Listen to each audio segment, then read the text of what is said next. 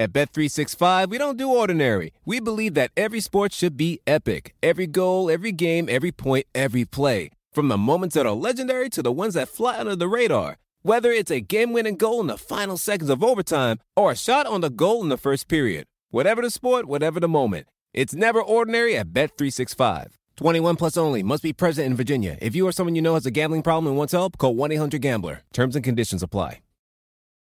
The legends are true. Overwhelming power! The sauce of destiny. Yes! The most legendary sauce has arrived as McDonald's transforms into the anime world of WcDonald's. The greatest flavors unite in all new savory chili McDonald's sauce to make your 10-piece Wick Nuggets, fries, and Sprite ultra powerful. Unlock manga comics with every meal and sit down for a new anime short every week only at WcDonald's. Ba-da-ba-ba-ba, go! At participating McDonald's for a limited time while supplies last. We have an entrant in the 2018 NBA Finals, and the identity of that entrant would come as a surprise to no one at the start of the year, certainly at many points throughout the season, at many points throughout these playoffs. The fact that the Cleveland Cavaliers advanced to the NBA Finals would have been a surprise, but they do it. 87 79, a score out of yesteryear. Uh, but we see a lot of times in these game sevens that it takes on a real defensive bent. There are a lot of mistakes. There are a lot of missed shots. And oh man, were there some missed shots in this game. But the one constant throughout all these finals appearances and throughout this entire game, he played 48 minutes, was LeBron James. Just another unbelievable performance that will go down uh, among some of his best. The Cleveland Cavaliers had 30 made field goals in game seven. LeBron had 12 of those made himself. He assisted on nine, and he had two secondary assists. What was the most striking thing to me about this game, and there were many, and we'll talk about a lot of them, was how damn near every single good thing that Cleveland did offensively came out of LeBron. And to have that happen on a team that's shorthanded, obviously the Celtics are shorthanded as well, not trying to discount that at all, but to see all of that come from one guy who played all 48 minutes, having played, I think it's 400 more minutes than anybody else in the league this year now at this point. It's absolutely awe inspiring. Yeah, and there certainly was a thought that maybe having played this many minutes and playing all 82 games for the first time in, in quite some time, probably 10 years, maybe even longer than that, for him, he usually would get those rests down the end of the year. Not the case this season. And LeBron basically, I mean, he's what had maybe like three bad games in the playoffs, and every other game has been like, ah, you know, 30 points, eight assists, 12 rebounds, you know, shot over 50%, basically, right? Like, I mean, it's just incredible uh, the way that he shot it. But I, despite all of that, uh, for the Celtics, we'll hit on some big themes here. I thought that Boston will be kicking themselves for a long time, whether it's the 32 three point shots that they missed. They were 7 of 39 from three. A lot of those were tough. The Cavs, I thought, defended pretty well in this game, but they had some open ones, especially in the fourth, whether it was the little defensive mistakes, the fouls, the missed rotation, turning your head at the wrong time when LeBron had the ball and someone like Korver popped open just small errors in execution. We'll go through all of them. I wrote down every single one in the fourth quarter. I mean, there's a lot of issues that they had in the fourth. Uh, and then the other thing that I thought was really an issue for the Celtics was only three fast break points to 16 for Cleveland. And they just were not pushing the ball at all. You know, they're really, you could count on one hand the number of times that they really pushed the ball up. And one of those, Terry Rozier got it dunked, thrown back in his face uh, by LeBron. They forced 12 Cavs turnovers and only had five on their own. And yet somehow they got totally outscored on the fast break, which I really just didn't understand for this team that's so young and a Cleveland team that, although they've got rid of some of the guys who are issues in transition defense, uh, I shouldn't say got rid of because, but one of them didn't play, and Kevin Love and you know some of the other guys who were big problems earlier in the season on transition defense didn't play. Um, pretty incredible. This has also got to be, I think, for Cleveland, and, we could turn to this now. Just they got some pretty decent performances from the, some of the supporting guys as well. They did. I, I, I think the word I would use is, or the phrase is just enough. You know, I, I didn't think that a lot of them had a great 48 minutes, but they had enough flashes. Like, you know, Jeff Green had some nice drives and finishes and, and had converted a couple of threes. J.R. Smith had a little spurt where he looked good and he competed defensively for the most part. But I, I think that, you know, and, and, Tristan Thompson actually, he even though he's better than a lot of those kind of support guys, I thought that the the foul he drew on an offensive rebound late in the game ended up being important. That helped kind of swing the game. And so, yeah, they got enough from those guys to make it work. Granted, also, they, you know, got enough kind of patchwork quilty stuff defensively also as well to make it work.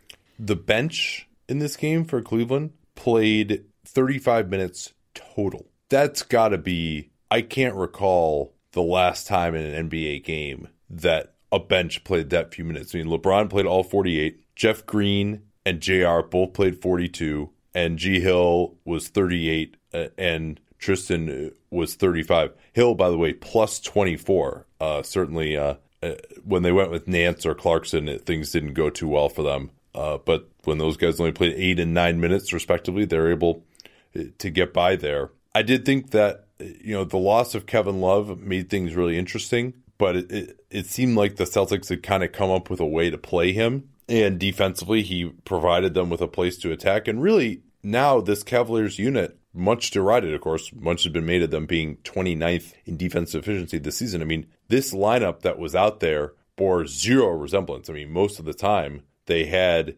Green, who you know, has never been the greatest or most aware defender, but especially if you're switching a lot of stuff, you know, he can at least stay in front of guys and be a big body and be athletic. Uh, he he guarded Al Horford reasonably well in the post at times. LeBron, Tristan Thompson again. I mean, none of these guys are just like absolute stopper guys, but they also had just enough that they weren't going to like give up too many easy buckets and they're going to at least not be total pushovers one on one. And uh, once again, that was just enough. Give you some of the stats here uh, for this one. Actually, no, here, let's do a quick read first, uh, and then we can uh, get into the meat of this game. And that read is courtesy of Hims I actually am 38 now. I started losing my hair around 25, and uh, my dad is pretty much totally bald. And I was like, man, I kind of got a lot of stuff I want to do in my life. I'm not sure I want to uh, be bald quite yet. Um, so I actually started taking Propecia, which was much more difficult to acquire, much more expensive, but it does work. Uh,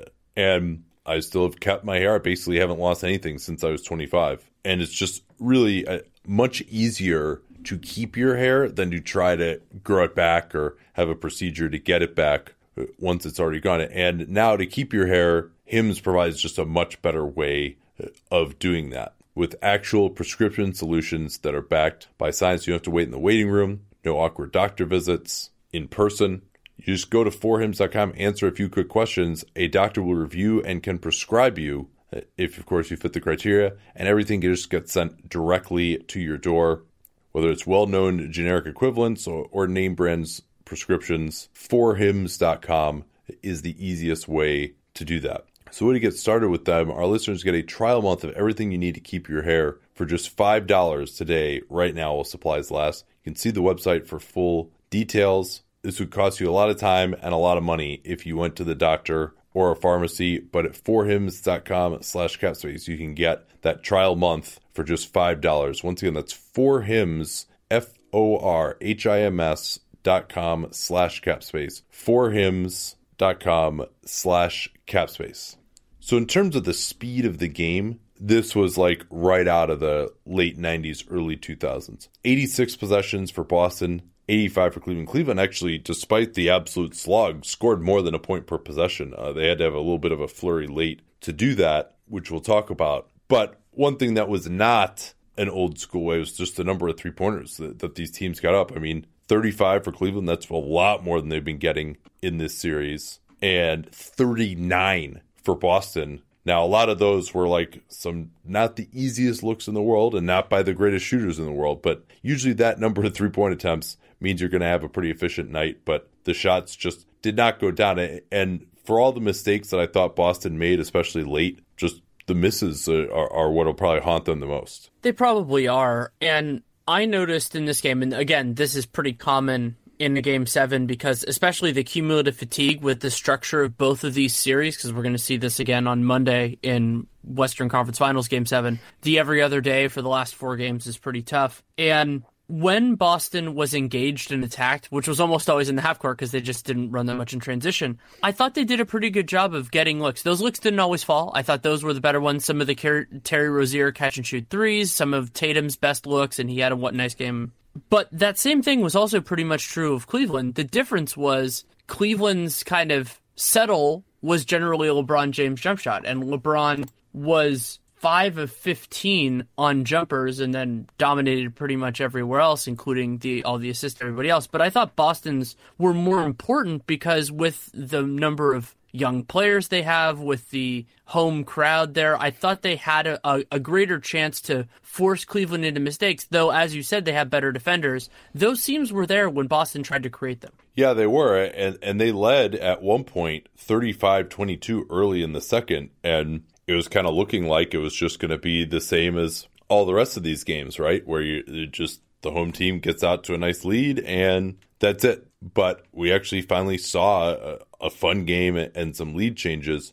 I thought the critical stretch when the Cavs got back into contact, and then really after that, I don't think any team had more than like a five or six point lead the rest of the way, was really interesting. During that stretch, we mentioned the transition in the open. I thought that the Celtics missed a lot of threes and jumpers. A lot of them were pretty close to going into. They just rim out. Uh, it was pretty much all jumpers for them. And they gave up three transition layups in that period to one to George Hill and then two to Jeff Green. You know, it wasn't LeBron pushing the ball. He was getting some hit ahead passes at times, but it wasn't LeBron uh, pushing the ball. He was just letting guys like Hill and Green, I mean, who are not spring chickens necessarily, uh, the Celtics just let them go right to the rim in transition. They just didn't get back. They didn't play. I think they just kind of hung their head a little bit after some of those missed shots uh, and were unable to get back. You know, they did a great job all series uh, and then in, in the two series prior to this, loading the ball in transition, getting a big back,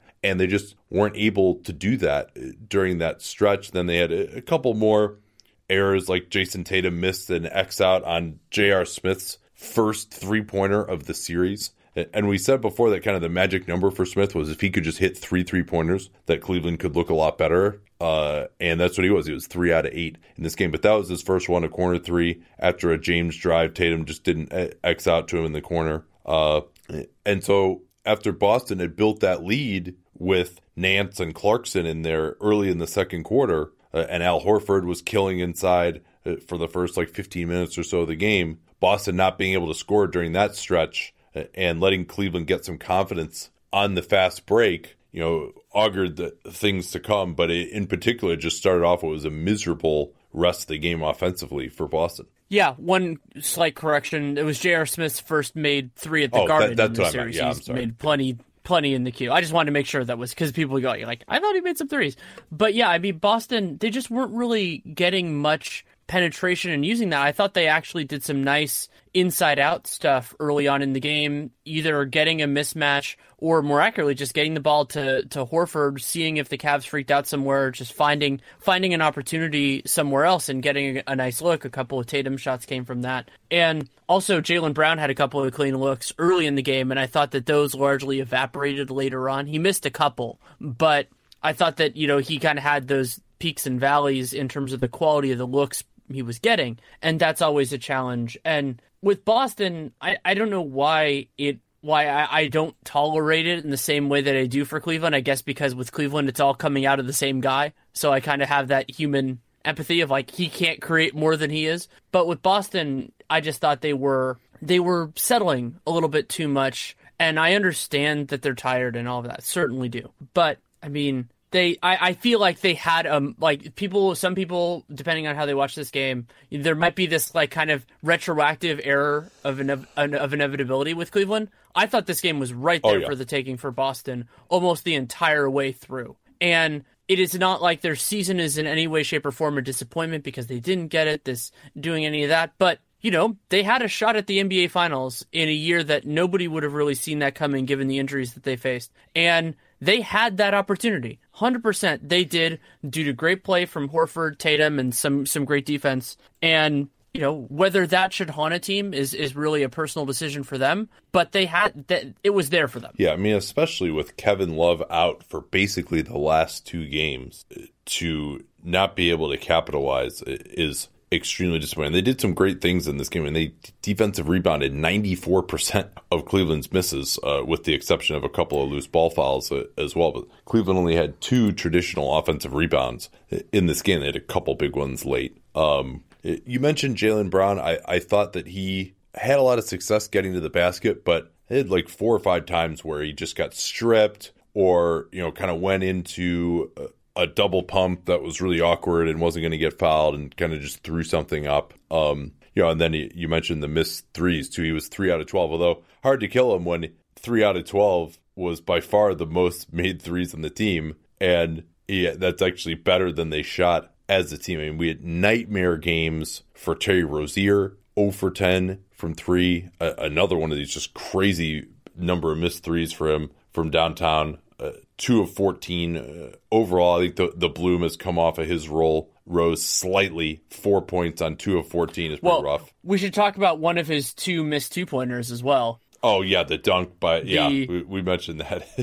yeah, the, uh, the the LeBron dunk. Although certainly, don't worry, we'll get to that Tatum dunk too when he just completely destroyed. LeBron. That was just fantastic. Uh, and yeah. Oh, I just lost my train of thought it's too late. It's too early in the morning or late in the evening. well, I was going to transition to Marcus Smart, who was one of ten that were. Right. Oh, that's actually yeah. where I was going to go. So I had this sinking feeling. Uh, I think it was about the five minute mark in this game. Going, oh god, is it going to be decided by those Marcus Smart offensive fouls drawn on LeBron in the first half and being like, oh, if this if it's like a two point game, it ends up being that, it's just going to be completely insane. I still haven't decided how I feel on the second one of those calls, but the first one was properly called on the rule. I just hate the rule. This was something that came up on another Marcus Smart drawn charge in this series where it's just, you know, not engaged, not his guy, and just stands in the right spot and kind of takes it in the chest. But I love Marcus Smart's defense and I understand what he's trying to do on those plays.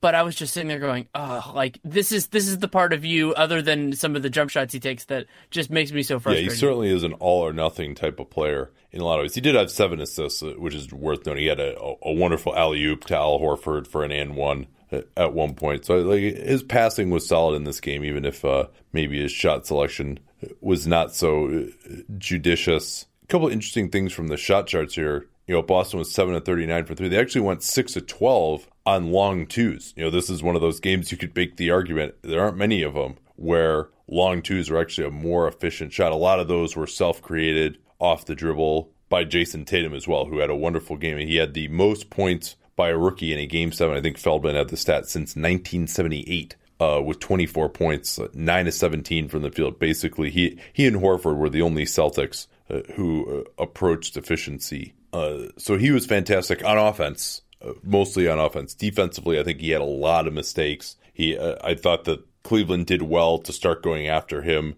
with LeBron because he's just a little bit too light in the shorts. Uh, and yeah. Well, and he was and he was reaching right. a lot. I think like he was getting mad about a lot of the yeah. fouls that were called, and and so I started going back and really watching them. And they were plays where you lose the benefit of the doubt because he's like, you know, LeBron's post. There was the I think it was Tatum's fifth foul where LeBron was posting up. Tatum was reaching around to try to get the steal, and while he didn't necessarily get caught with his hand in the cookie jar, he was in kind of the wrong place at the wrong time, and especially against LeBron James, who is a brutally hard player to officiate. You when you put yourself in positions where you know you're you're not really in the right sometimes they're going to get called and it might not be exactly on the right, right part of the action but i i thought there were one or two where he got a rough whistle but overall i thought it, it was pretty reasonable on him.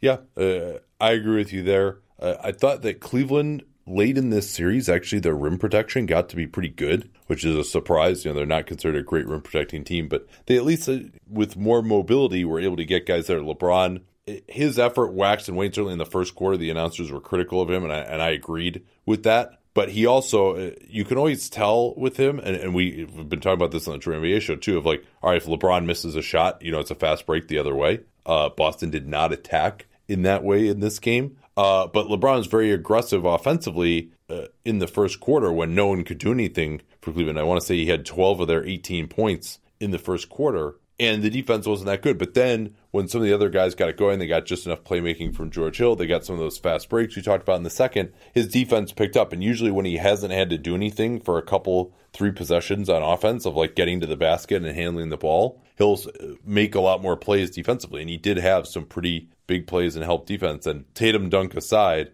LeBron had a lot of intimidations eh, at the rim. He's still just like has some of the heaviest footsteps in the league in terms of guys just missing shots uh, when he is uh, in the vicinity. I also thought that Al uh, Tristan Thompson deserves so much credit for his defense and Al Horford in this series, who just in the first two games completely flummoxed the Cavaliers, and then uh, Horford was did have 17 points in this one on 7 to 12, but very little of that was accomplished at the expense of Thompson. A lot a lot of what he did was late first, early second at the expense of Larry Nance, who really was bad, just couldn't stop anybody in pick and roll defense. Uh, or he was getting switches uh, as well against smaller players. But when Thompson was on him and he tried to post up, and Horford just had no chance uh, to score efficiently. It was really Thompson is an excellent post defender.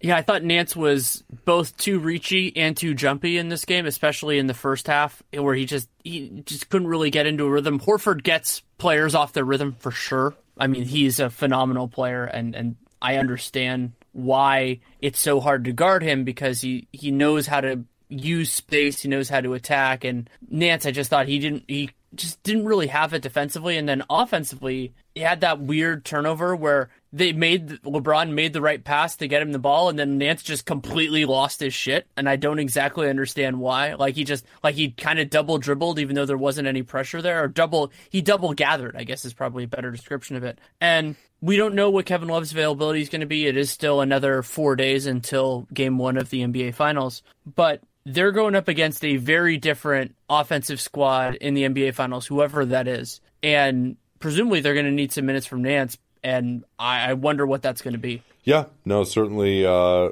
despite the fact that the Cavaliers are back in the finals, you'd be hard pressed to argue that the Lakers part of those trades was a success. Actually, I think they got what they needed to from George Hill. It was certainly touch and go, and he was very inconsistent at times in these playoffs. But I need to recall that when they looked their worst in the Indiana series, he was out. Uh, was able to come back in that game seven and give them something. He was outstanding in the Toronto series, and then you know, he played well enough for them to win four out of seven games in the Celtics series. Um, a couple of notes from the third quarter where the strategic game really got interesting. You know, we've been talking all series about those scram switches where they get Rozier guarding LeBron. Rozier tries to front him, they lob it into LeBron, and while the ball is in the air, they try to bring a big over to defend LeBron as Rozier would sprint away to the weak side. So they had a couple of nice looks off of that early in the third. JR got going, hit a three uh, off of that when they just moved the ball. LeBron threw it very quickly to the weak side, and Rozier couldn't get out there uh, again. Uh, and so then the Celtics changed up the strategy and went to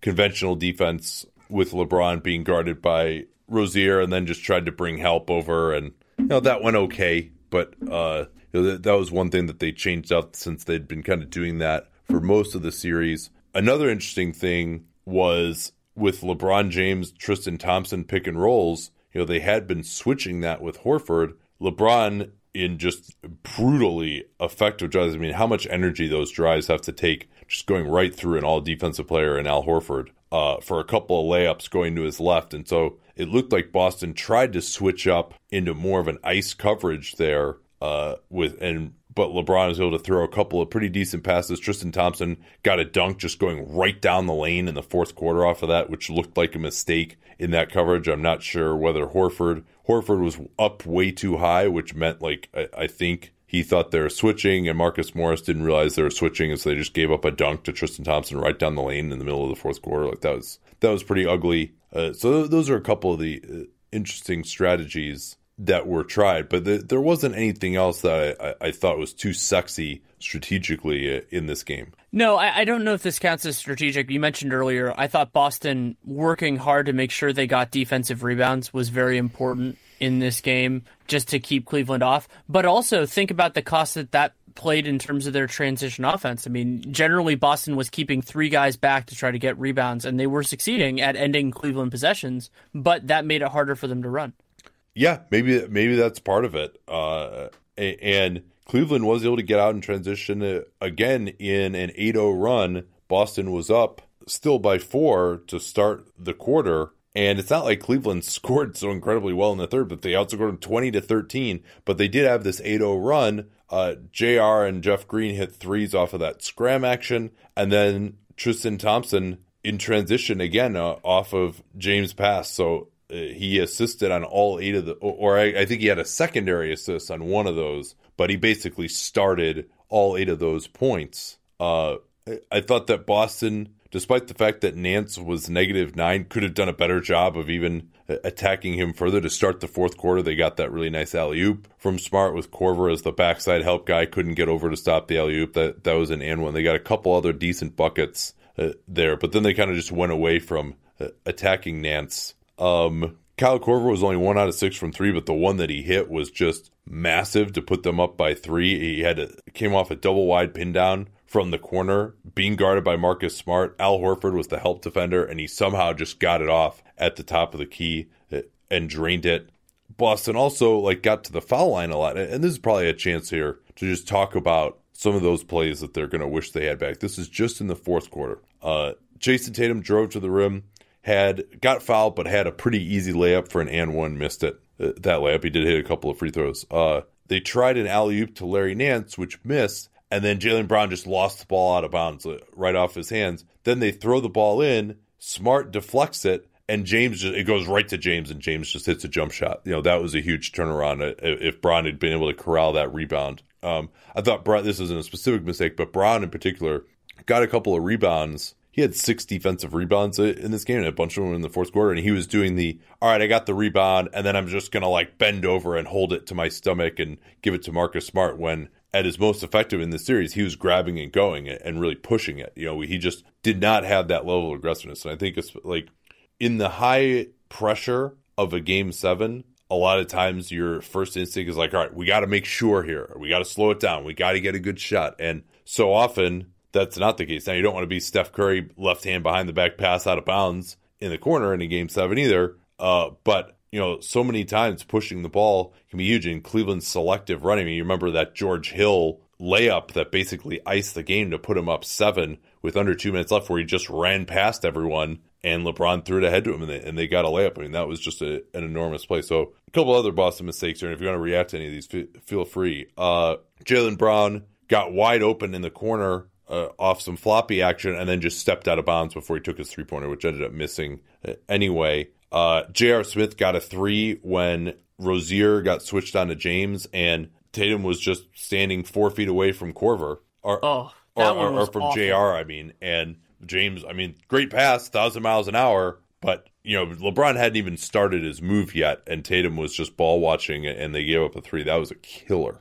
And Cleveland, without Kevin Love in particular, just doesn't have that many players that really threaten you other than plays create like unless they have something created for them. And so the idea of just kind of staying home to a greater extent and letting, you know, LeBron maybe he would have had to score a little bit more. I think there was some real merit to that. And it's a change from earlier in the series just because Kevin Love is unavailable. You know, Hill has had his moments. And Boston, I understand why they didn't go fully to that approach because there are risks involved there. But if you're not going to go fully to it, if you're going to like kind of lays off one of those type of guys, it needs to be for for a really good reason. And I thought there were times in especially the second half where Boston was giving those guys too much room without the impetus. Yeah, absolutely. Uh, you know, and certainly when Rozier is on LeBron, you want it's kind of all hands on deck. But uh, you know, he hadn't even started his move yet. He was back to goal, twenty two feet from the rim. Uh, Marcus Morris, two of four free throws.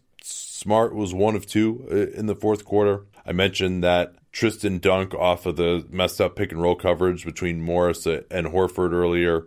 Tatum with a bunch of reaches uh, and he fouled LeBron on the back down. And, and, you know, I think fans were up in arms like, oh, he didn't really make contact. Number one, there was contact in the arm. Number two, it was one of those plays where he just reached so many times in a row and fouled him so many times in a row that a the referees are just finally like they want to let it go but if you just keep doing it they're eventually going to call it number one and number two he was doing it so often that lebron was like all right you're just going to keep doing this i'll just put my arm up through your arm and get a foul there was rozier just like grabbing the back of james's shorts as he drove in and was already beaten i mean i don't know what grabbing the back of his shorts 280 pound guy is going to do but you know that's another just clear foul. So James got free throws uh, on both of those. I mean, pretty much every Boston foul in the fourth was, was just an ugly foul, like just a bad loose ball foul uh, by Brown. I, um, and then the other thing that'll just kill them is the missed open three. Uh, uh, Morris went one out of two on like those last free throws I was talking about. Smart got a great offensive rebound. Morris misses a wide open three. Rozier gets the offensive rebound, throws it up top, gets out to the wing. He misses a wide open three. And so you think of like that situation in particular, like how many crazy shots did Boston hit over the course uh, of the last two rounds in close games off of scramble situations? Those just did not go down uh, in this game. Uh, you know, and then of course like letting George Hill get behind them for a layup after another missed wide open three by Rozier. I mean, I really thought that on so many of the Cavs fast break plays, the Celtics just kind of hung their heads after missing pretty good shots and you know that was just enough for them to lose the game. Something else I wanted to make sure we we we talked about it a little bit, but Tatum, especially early, I thought he had a really nice offensive game. Moment was not too big for him on that end of the floor. Was getting, you know, some, sometimes it was him getting to his mid ranger and making his mid ranger, but he has hit that reasonably well. But he also hit a couple threes and got to the lane got it, got in the lane a couple times, and so I, I was impressed with how he fit in. And I'm not, I'm still not exactly sure. This has been a point of contention between myself and, and Boston fans all year. I'm not exactly sure what his ideal role will be offensively on a really, really good team, but I feel confident that he will be able to fit. He will be able to f- make that work in Boston, considering the amazing offensive talent that they have that was not available in this series. Yeah, I mean, we'll do their offseason preview soon enough, uh, I am sure. But you know, I don't expect a ton of changes in Boston this year. Uh, I think they got to kind of after all the crazy shit that happened this year, they got to kind of take at least half a season and try to figure out what they have and how well all these guys can work together and kind of see, you know, in the other conference, you know, see where LeBron ends up. And, and, you know, certainly I think with all the talent they have returning, they would enter next season as the favorite in the East. But you know, stranger things have happened, you know, certainly in terms of they could get diminishing returns and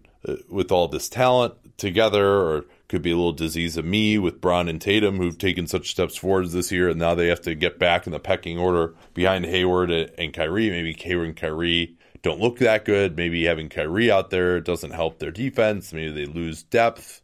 Uh, maybe Rozier is not happy without getting a contract extension. Maybe just you know, the, when this team was healthy this year, uh, other than, you know, they were missing Hayward, obviously, it was huge. But uh, when this team was healthy this year, they didn't have the greatest point differential in the world. They didn't, you know, it's not like they were dominating like incredible teams here in the East playoffs. So maybe there'll be better teams in the East next year. Uh, you know, we'll see what the West looks like. There's just so many variables that, I mean, unless they can just get a great deal on another superstar, you have to imagine they're probably going to come back. We'll, we'll talk more about that in a little bit here.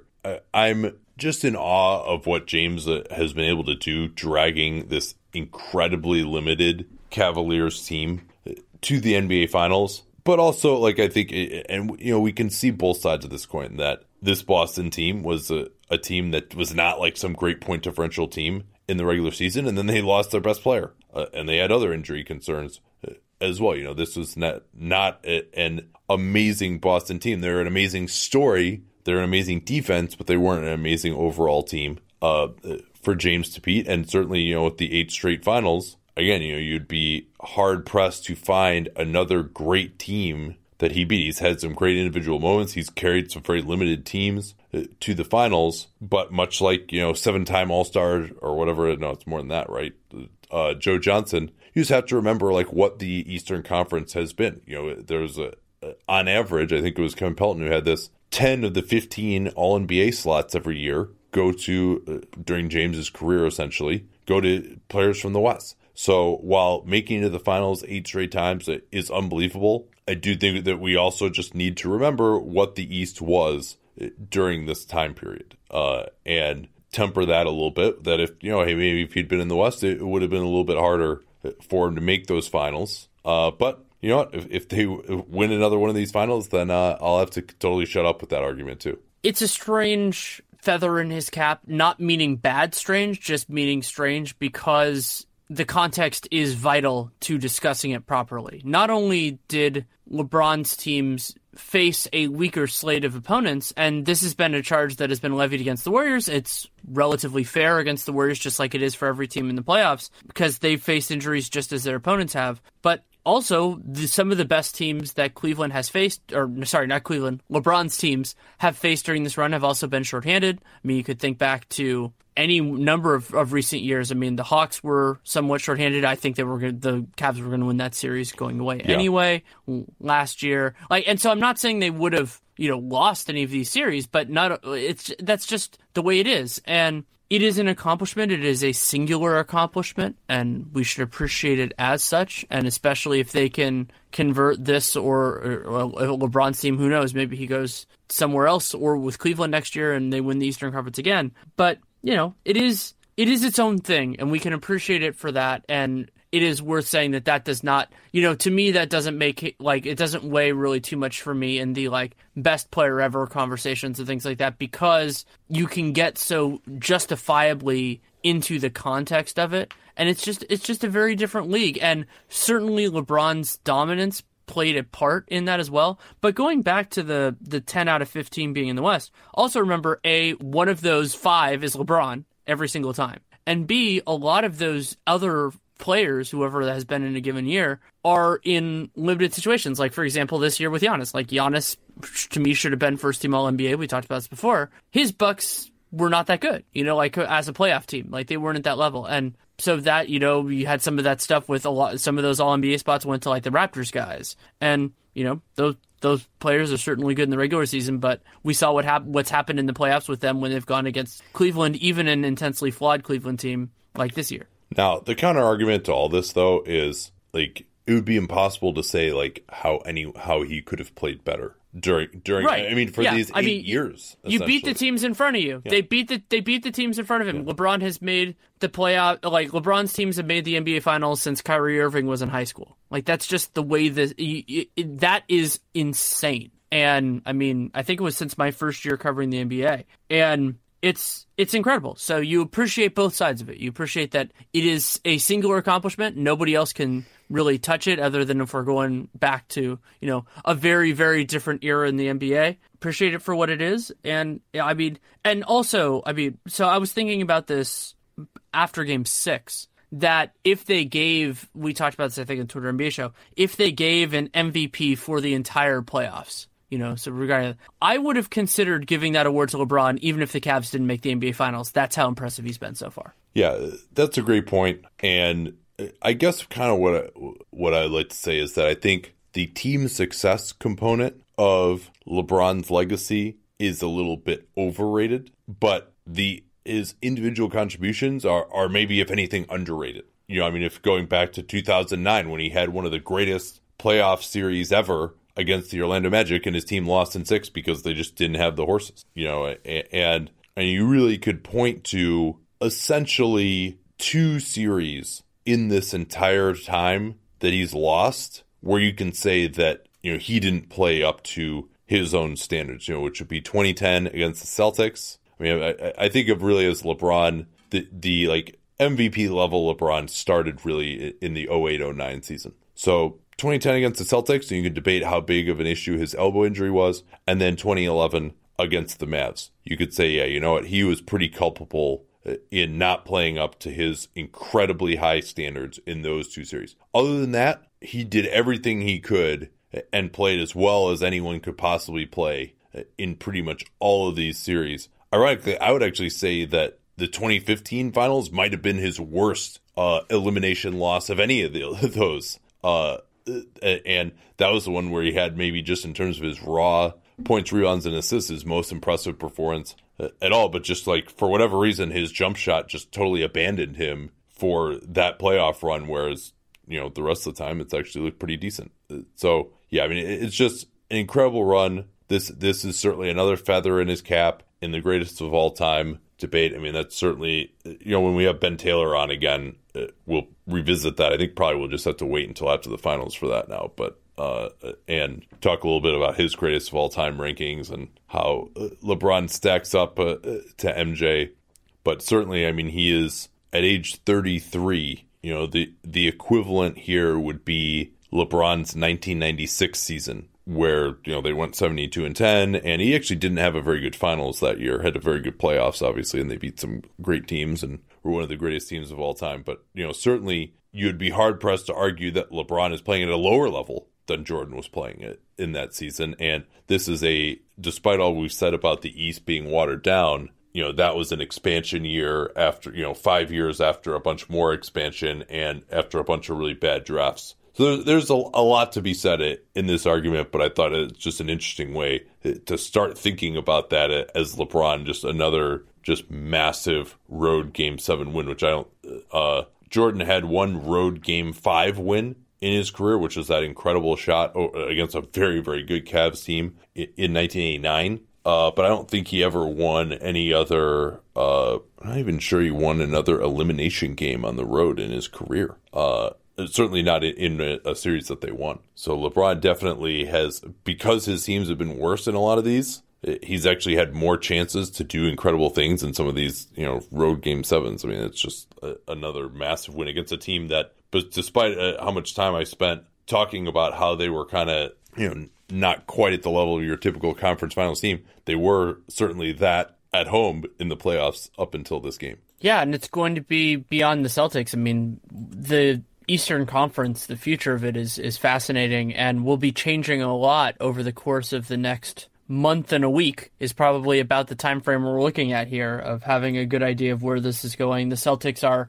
certainly well positioned in that conversation, and I'm excited to see who else is in that conversation. I would expect Philadelphia will be in it, but I mean, it could it could end up being other people too. Yeah, and, and selfishly, just for my own purposes, I, I would have liked to have seen the Celtics win this just because I, I think I'm kind of just like sick of LeBron being in Cleveland. I'd like to see him go somewhere else that'll be more interesting. Uh, and just, I think it would just lead to more off-season intrigue and chaos, and that's obviously uh, good for our business uh, when that happens. But uh, no, the Cleveland will be in the NBA Finals again. You want to talk briefly about what to expect in Game Seven uh, with uh, Warriors Rockets? You know, we didn't record yesterday. We were going to, but then it turned into a massive blowout and we didn't feel like we needed to. Chris Paul, I mean, maybe he'll show up there for a little bit and just like limp around on the floor and try and get the crowd into it. Uh, but I, I don't expect him to play, or certainly not to play with any degree of effectiveness, especially because he, to be really Chris Paul, he's got to like actually be able to make moves one on one in the way, the style of this series. And I think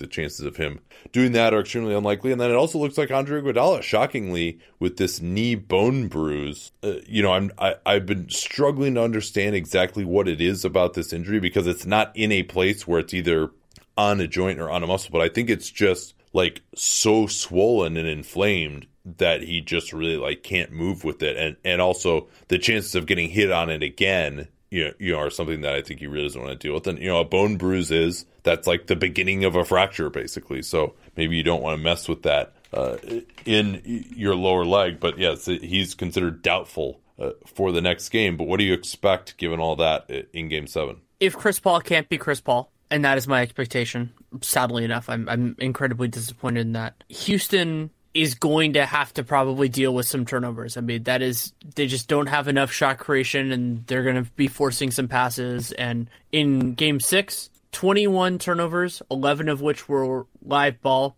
and that is a real challenge against the Warriors. It can help give them life. I thought that Houston's half court defense, especially in the first half, did a very good job. I thought they were definitely better than the Warriors, who I thought the Warriors actually defended Houston pretty well. They just had these very strange lapses, yeah. like Kevin Durant not realizing that if he needs to be a step or two closer on guys, either in transition or there was one on Eric Gordon where, oh yeah, Eric Gordon can shoot three feet behind the three point line. He does it all the time. So do many of Durant's teammates. And I expect those mistakes to be tightened up a little bit. I mean, it's a game seven. There will always be some of that because these teams are tired. They've been dealing with a lot. And especially in, in this series, it's been a lot of high leverage minutes and a lot of them because these players are just logging some serious totals. But I, I just think that it's going to be hard for Houston offensively to be able to go. I mean, they got some nice stretches from James Harden, but he really tapered off in the second half. I thought that Klay Thompson did a nice job on him.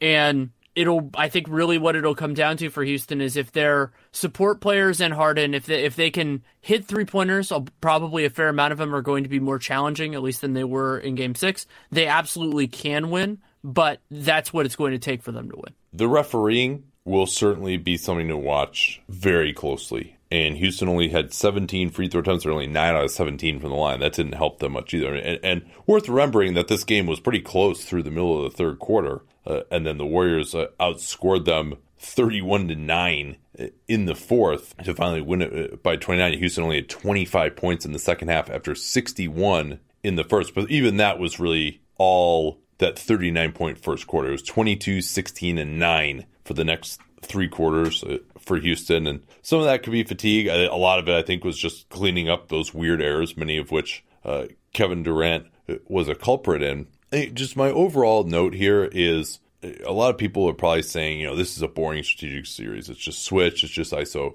Well, Golden State since game four, and you remember them saying, like, hey, you know, we think we found something in game five, even when they lost. We feel better about their offense. But since that point, they've started incorporating just, you know, I, I think I've said this on the show before that there's a list of like 20 different things that you could do to try to beat a switch where, and, you know, maybe you try four of them on a given possession and you know only one of them is going to work to give you a slight advantage. But I mean, if you watch this closely, they are doing stuff on every possession. I mean, there's this Klay Thompson slipping the pick, pick and roll now with Steph Curry. Uh, there is Jordan Bell just dead sprinting across the court to set picks and then trying to change the angle of picks at the last minute. I thought Jordan Bell was pretty good, by the way. I, I think he should start. He probably won't. Looney is on the injury report, but I think he's going to play again. There was when they're not guarding Kevon Looney, Steph Curry realizes they're not guarding Looney, throws it to him, even if he's in a spot where he can't do anything, and then just sprints right over to Looney